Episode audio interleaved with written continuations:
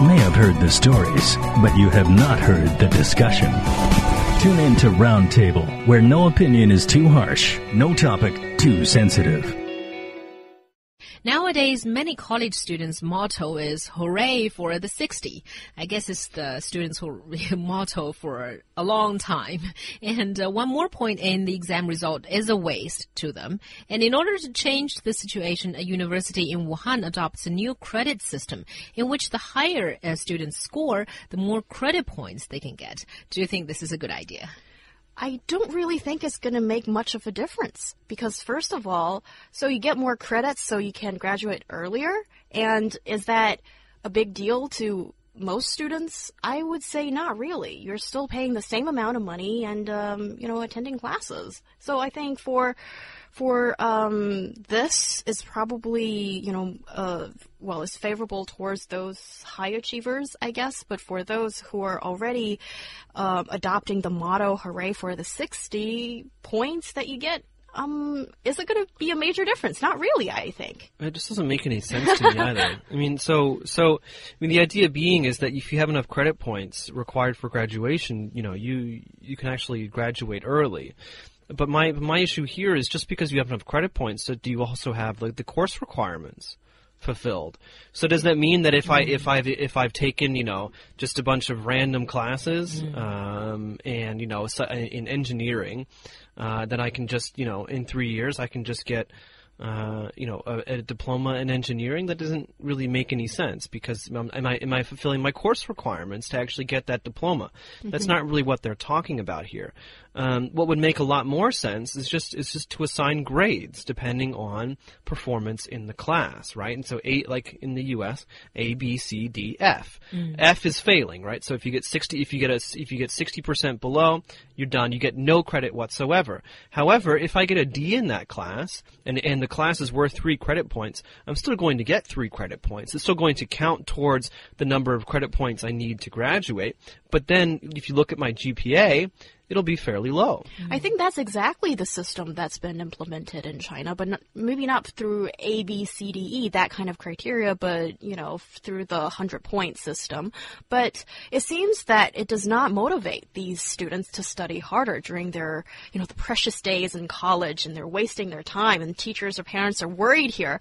So, um, so where how can we change their minds? And it seems like that it's because i think from my point of view that the um, employers they don't look at transcripts then. Because i think um, when i was trying to look for a job in the uk like you have to present your transcript. So the employer potential employer will see like what grades you got and then that's important so if you have a source of pressure there, then I guess it motivates you to study harder. And here in China, my impression is that the employer will just see where you graduated from and don't really pay that much attention on how well you performed in the, your college years, it seems. Yeah, I think it's a very good point because, uh, like He Yang says, in China, employers tend to just look at the resume. And unless you have a very good GPA, you put it in your resume. Otherwise, it's not required that you attach your, you know, GPA sheet or you know transcript well, that doesn't onto seem, That resume. doesn't seem like a very smart hiring decision then. Yeah.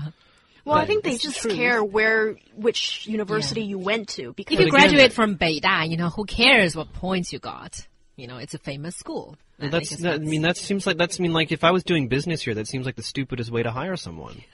But still, it shows that, you know, because everybody worked so hard for the Gaokao, and then it seems like it is your, you know, the ultimate yeah. So I, I could performance I, I could have I, I, could have worked hard for the Gaokao and done basically nothing in university, and my life I my life is peaked. I don't really care about anything anymore. But I got a diploma from Beida or or, or Tsinghua, and uh, now I can land a good job. I mean, again, this doesn't this doesn't seem very market oriented. It doesn't seem like if I was an HR manager or a person in charge of hiring, it seems like the the worst way to do it, unless of course you all all you care is, is like political connections or things like that, which would be a good reason, in fact, just to hire someone kind of randomly uh, mm-hmm. from one of those good universities. Right. So now we are arguing that uh, scores are also important because in, during the last discussion we just slammed it, saying that you know the whole system is all uh, result based and uh, score based. But do you yeah, think no, no, that a is a problem. That is a problem, and yeah. they're only making it worse. I would say. Um, and so, I mean, so that's the thing. I mean, so what what we want uh, is is is kids who show up to class, participate in class, do their homework, and do well on tests. Um, which is all very, very important to, to be able to measure how much effort someone is putting into it and also how much they're, they're learning. But all we're seeing really with this credit point system is that it's all dependent upon, guess what? Your score on your exam. It has nothing to do necessarily uh, with how hard you work or anything like that. I mean, you could be a really hard worker and then only get an 85, but then somehow you get less credits than the other guy. Um, but we, as to how the score system works, you know, we don't exactly know for sure whether it just means the score for the final exam or whether they have taken into account, you know, uh, previous class performances. Because I, I guess in Chinese universities, some do take into account your class homework uh, achievement performance into your final score. So, you know, we can't say it's completely unfair. Okay. Well, I just don't think that it will, f- you know, fundamentally, you know, be a thing that would motivate students, and that's what they're trying to do here. And I don't really think that it would achieve that goal.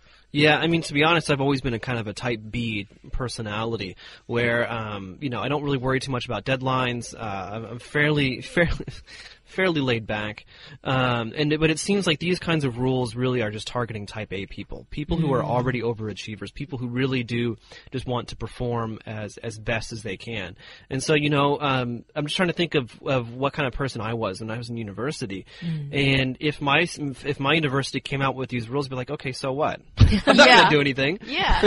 I think that's what the majority of students are going to feel because at this moment, it seems like it's only the uh, lucky three or four people, high achievers, overachievers, that get. I wouldn't like, call them lucky. I would call them stressed out. Okay, well, you know, those high achievers, you know, who get the top grade in the year or in the class.